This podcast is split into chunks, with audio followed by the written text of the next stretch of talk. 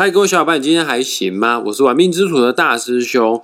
呃，今天是礼拜四的时间，那但等到我发布的时候，可能是礼拜五的时间啊。不管啊，反正每个礼拜四或礼拜五哦，我们玩命之徒的节目所呈现的就是要来探讨命理学当中的八字啊。一样哈，本集也会邀请我自己的八字老师张平老师来到我们玩命之徒的节目，来跟大家分享这一系列的食神星哈。各位食神星要好好的学，如果你想学好八字的话，你不会食神星，那你八字等于不会了啦。因为应该这样说啦，呃，八字的理论哦，阴阳五行啊为体，然后食神星为用。呃，你要懂得食神星的它的含义，你才有办法去运用这套工具，才有办法有能力去解读整个八字的命盘哈。那。这一系列探讨食神星的节目呢，我们已经探讨过什么是正官，什么是七煞，什么是正财，什么是偏财，什么是正印，什么是偏印哦，十个呢已经探讨了六个了哈，所以说叫食神嘛。那今天不知道张平老师要跟我们大家来介绍什么样的食神星呢？事不宜迟，我们马上就来邀请张平老师。老师下午好，好，大师兄好，各位听众大家好。那今天哈，我们来分享一个食神星。一个很蛮重要的一颗星哈，它叫做食神啊。这个食神不是一呃七八九十的食哈，那个食神就是啊食物的食哈，食神星。来，各位听众朋友们，今天要讲算是一个比较好命的星哈，叫做食神星啊。在我们节目要进行下去的时候呢，也请大家赶快现在打开你的手机 APP，有一个排盘软体叫做论八字。呃，输入好你的出生年月日时，在论八字这个 A P P 里面之后呢，你就可以拥有自己的八字命盘了哈。你还没下载，要去下载，反正是免费的。总共有分四根柱子，有分年柱、月柱、日柱跟时柱。只要你的这个天干上面，什么是天干呢？就是这四根柱子有分上下半部了啊，上半部叫天干，下半部叫地支啊，加起来就八个字，难怪叫八字嘛。反正呢。天干上面拥有食神星的你，那恭喜你，今天你就是主角，你就要好好的听下去哈。啊，命盘上面有食神星的简称哦，就是食物的食，它会写在上面。哦，那我想请问一下张平老师，这个如果命带食神星的人，因为那个食神哦，听起来像食物的意象哦，是不是这样子的人比较有口福啊？呃，比较会吃啊？还是这种人做菜呢都特别的好吃，有煮菜料理的天分呢？其实中国的那个文学造诣非常的高哦，你从文字上面就可以解读大概出它的意思了哈。那这个食神星哈，当然跟吃的也有关系哈。那不过也不是也不是单纯以吃来讲哈。啊，如刚刚大师兄所讲的哈，啊，食神星的有口福哈，那能吃就是有福气嘛，对不对？一个人你看，如果能够每天吃得饱饱的，然后就一定是很有福气的人哈。所以食神星哈，在八字里面它的。含义哈，它代表是一颗福星。不但对于吃的方面有比较有一点兴趣的话，当然我们可以把它延伸哈，延伸哈。你像你吃东西，你你也不可能吃太多，吃太多就就不是福气了嘛，对不？吃太多肚子痛、上厕所，那就不是福气了嘛。所以它食神星代表是一种刚刚好、恰恰好、很含蓄的，又充满那种正能量的一颗心哦。原来食神这一颗星星是特别好的一颗星星哈。那我想再请教一下张平老师，你可以跟我们再分享更多有关于食神星他们拥有的一些人格特质吗？好，那这个食神星我们刚刚讲过，它是一颗还蛮有福气的一颗星哈，所以命中带食神星的人哈，尤其是天干透出食神星的人哈，啊，这种人通常他的心思会比较细腻哈，也比较感性，啊，也比较乐观开朗，做事情哈比较不急不徐。是很蛮有智慧的一个人哈，对于文学啦或歌舞方面都会有偏好哈，所以通常食神星的他文笔啊文笔都很好哦，而且食神星他比较注重于哈身心灵的平衡哦，喜欢爱好自由又不喜欢受人约束哈，但是又能够去适应他人哈，比较顺应天命的一个人哈，那并不是说这种人哈没有出息哈啊，我常在讲哈，我们有幕前跟幕后哈，那我们今天先讲幕后。幕后的表象哈，就好比是食神星哈。你看很多歌星呐，很多艺人呐，在台面上风光亮丽啦，对不对？表现得非常的突出哈。那种的表现哈，就有点像三观哈。那我们下下一集会讲到三观哦，因为三观人比较喜欢恃才傲物哈，靠自己的才华啦，喜欢尽量的表现给人家看呐。那可是食神星呢，它是居于幕后，幕后的策划，就好比一首歌或是一部电影，虽然歌者、演者。唱得很好，把这个戏演得很好，可是呢，最重的灵魂跟精华并不是在表演者啊，是在那个作词、作曲或是编剧的手上啊。那石成金就好比这个幕后的推手，就是那个作词者、作曲者、编剧者，所以石成金的才华是不可忽视的哈。了解，原来石成新的人只是比较低调内敛，比较害羞，但是他的才华完全不输给人家。哦，那我我也想再请教一下张平老师，如果一个男生他的八字拥有食神，跟一个女生她的八字拥有食神，他有没有什么不同的含义在里面呢？食神适用于不论男生女生都很棒吗？当然哈，以食神星来讲哈，是对于女生是比较好的哈。为什么？因为食神是代表比较阴柔性的哈，比较适合于女性哈。那我们最近的一个大话题有没有？不管是大陆、台湾、香港啦，华人地区哦，都很很爆红的啊，王叉叉事件有没有啊？他跟他老婆闹离婚有没有？哎，其实他老婆，我就强烈怀疑他老婆就是带食神心。你看他老婆。啊，在大陆所经营的活力全开事业的，所有大陆的代言哦，全部都是他老婆在后幕后经营的。王先生在目前他的人设形象太好了，长得太英俊了哈，又有才华，又会音对音乐又有天分哈，所以有很多人喜欢他。可是，在幕后的推手就是他老婆，他在暗中掌控一切啊。当这个男人有做对不起他的时候哈，他要反击的时候，所有的东西哈，刀刀到位哈，还有人还称他为哈雷神哈。所以说，这个食人星在幕后的力量哈是蛮强的哈。不要看这个人表面上很很无所谓哈，其实他很有自己的主张哈。就是你不要去翻到他，他也许不像三观一样哈，可以马上跟你起冲突。但是跨越他的底线的话哈，那他所做的反击力量哦是不可忽视的。这刚刚讲的是女生嘛哈，那如果说是男生的话哈，温文儒雅啦，然后对人非常有礼貌啦，通常都是一个好好先生了哈。譬如说，有些啊从事啊文教啦跟学术研究的哈啊，这种都是属于食神星的特质哈，因为他是一个啊默默的社会工作者哈，不管是男生女生呐哈，基本上的特质都是所谓的比较含蓄保守、讲道德啦、忠厚老实啦、有君子风度的人哈，善于跟人家言谈的哈。呃，在紫微斗数里面来讲哈，有一句话讲哈，叫做积粮善谈兵哈。哎，这个积粮善谈兵的意思，指的就是幕僚哈，也就是军师幕僚。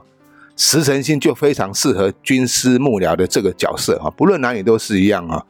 基本上哈，只要有食神星的人哈，多多少少哈，都蛮有福气、很有天分的哈，也是很聪明的一个小孩哈。表面就是一个温和开朗的一个人，但让私底下哈，他很有自己的主张哈。啊，人不犯我，我不犯人哈。嗯，原来食神就是军师。有的时候我真的觉得当军师也不错。你看这个下决策者都是老大，啊，等到出大事情的时候背锅都是老大在背。啊，殊不知那个角色 maybe 是食神现出出计谋给他的哈，但是主要要承担最大的风险的，不见得是食神。那那老师，你刚刚也说过，食神星也是一种才华的象征。如果有一个人八字都没有食神星，那是不是这个人就比较不聪明呢？呃，是这样子讲了哈，行行出状元哈。那有些人讲嘛，有钱出钱，有力出力嘛哈。有体力的人用体力嘛，啊，有头脑的用头脑哈。整个社会的结构哈，并不是说单一而能够促成的哈。那如果你的八字没有食人心哈，那代表就是说，哎，你对这些读书啦、文学啦这些东西哈，你就比较没有兴趣哈。那没有兴趣的话，那可能你就是需要说，哎，培养自己一个专长哦，一个理念哈。啊，所以说这个食人心哈，也可以说是一种哈知识的吸收哈，因为它是你才华的展现。你要展现才华，你必须要先吸收知识嘛。你只要多看看书，哎，慢慢你就会找出兴趣。有一句话讲哈，铁杵磨成绣花针，就指的就是食神心哈。啊，这个故事大家都应该听过哈。只要你有心，就可以去完成哈。那我们学习八字命理哈，其实不在于你的八字拥有什么，是在于说哈。你的八字缺少什么？我们要懂得从后天要怎么样去把它弥补回来。这个就是大师兄前面讲的，开头讲的非常好啊。这个八字五行哈是属于先天的啊，因为像这个木火土金水，这个你没办法改变啊。大自然的气象就是这样子啊，对不对？但是它所内化出来的食神星哈，那就是后天。后天就是说啊，我们赋予这五行给它。另一种特殊的使命，也就把它诠释出来哈。啊，先天为体，后天为用啊。我们要如何去运用这个食神星，就是在讲这个后天为用哈。老师，那我再请问一下哦，像周星驰有一部很有名的电影叫做《食神》，也刚好跟我们的“食神星”这两个字完全一模一样。到底我们八字的食神星是真的很适合当厨师吗？因为现在在台湾哦，呃，很多命主来找我算命哦，问我说我可不可以创业？十个问创业的有九个全部都要做吃的。八字有食神的，是否就真的比较适合做餐饮这方面的行业呢？我们在讲到哈，民以食为天，哎，讲的就是这个食哈。那人一定要吃嘛，人要吃三餐呐，再加个宵夜，一天要三加一哈。吃哈，在我们人生哈是占了很重要的部分哦。不要看它很简单哦，简单的三餐又要搞个一个多小时哈。那比较复杂的三餐哈，也要搞个两个小时。那这一个食神星哈，呃，如果讲到这个吃的话哈，其实就是回归到我们刚刚讲这个像日常三餐一样嘛。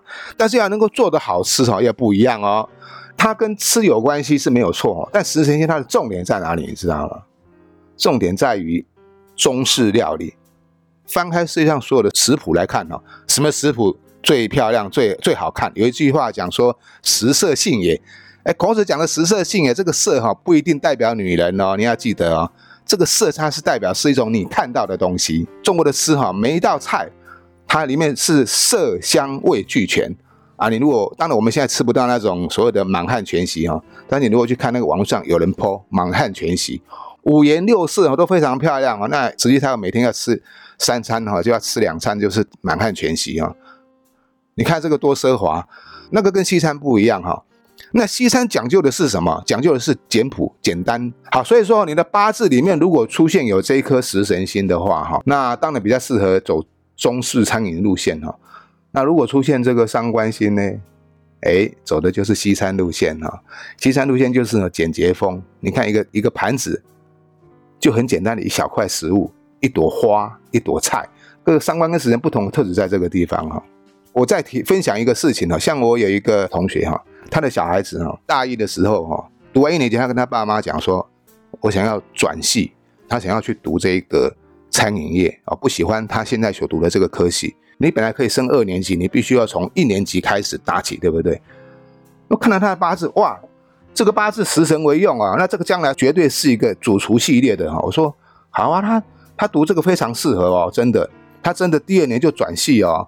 那餐饮系一读就是读四年嘛，第四年的时候他需要做实习一年，因为他是全班里面哈成绩最好的哈，他被分派到台北丽晶酒店派到那里去当实习一年，啊，他那一年还在丽晶酒店里面学了什么？学了西餐。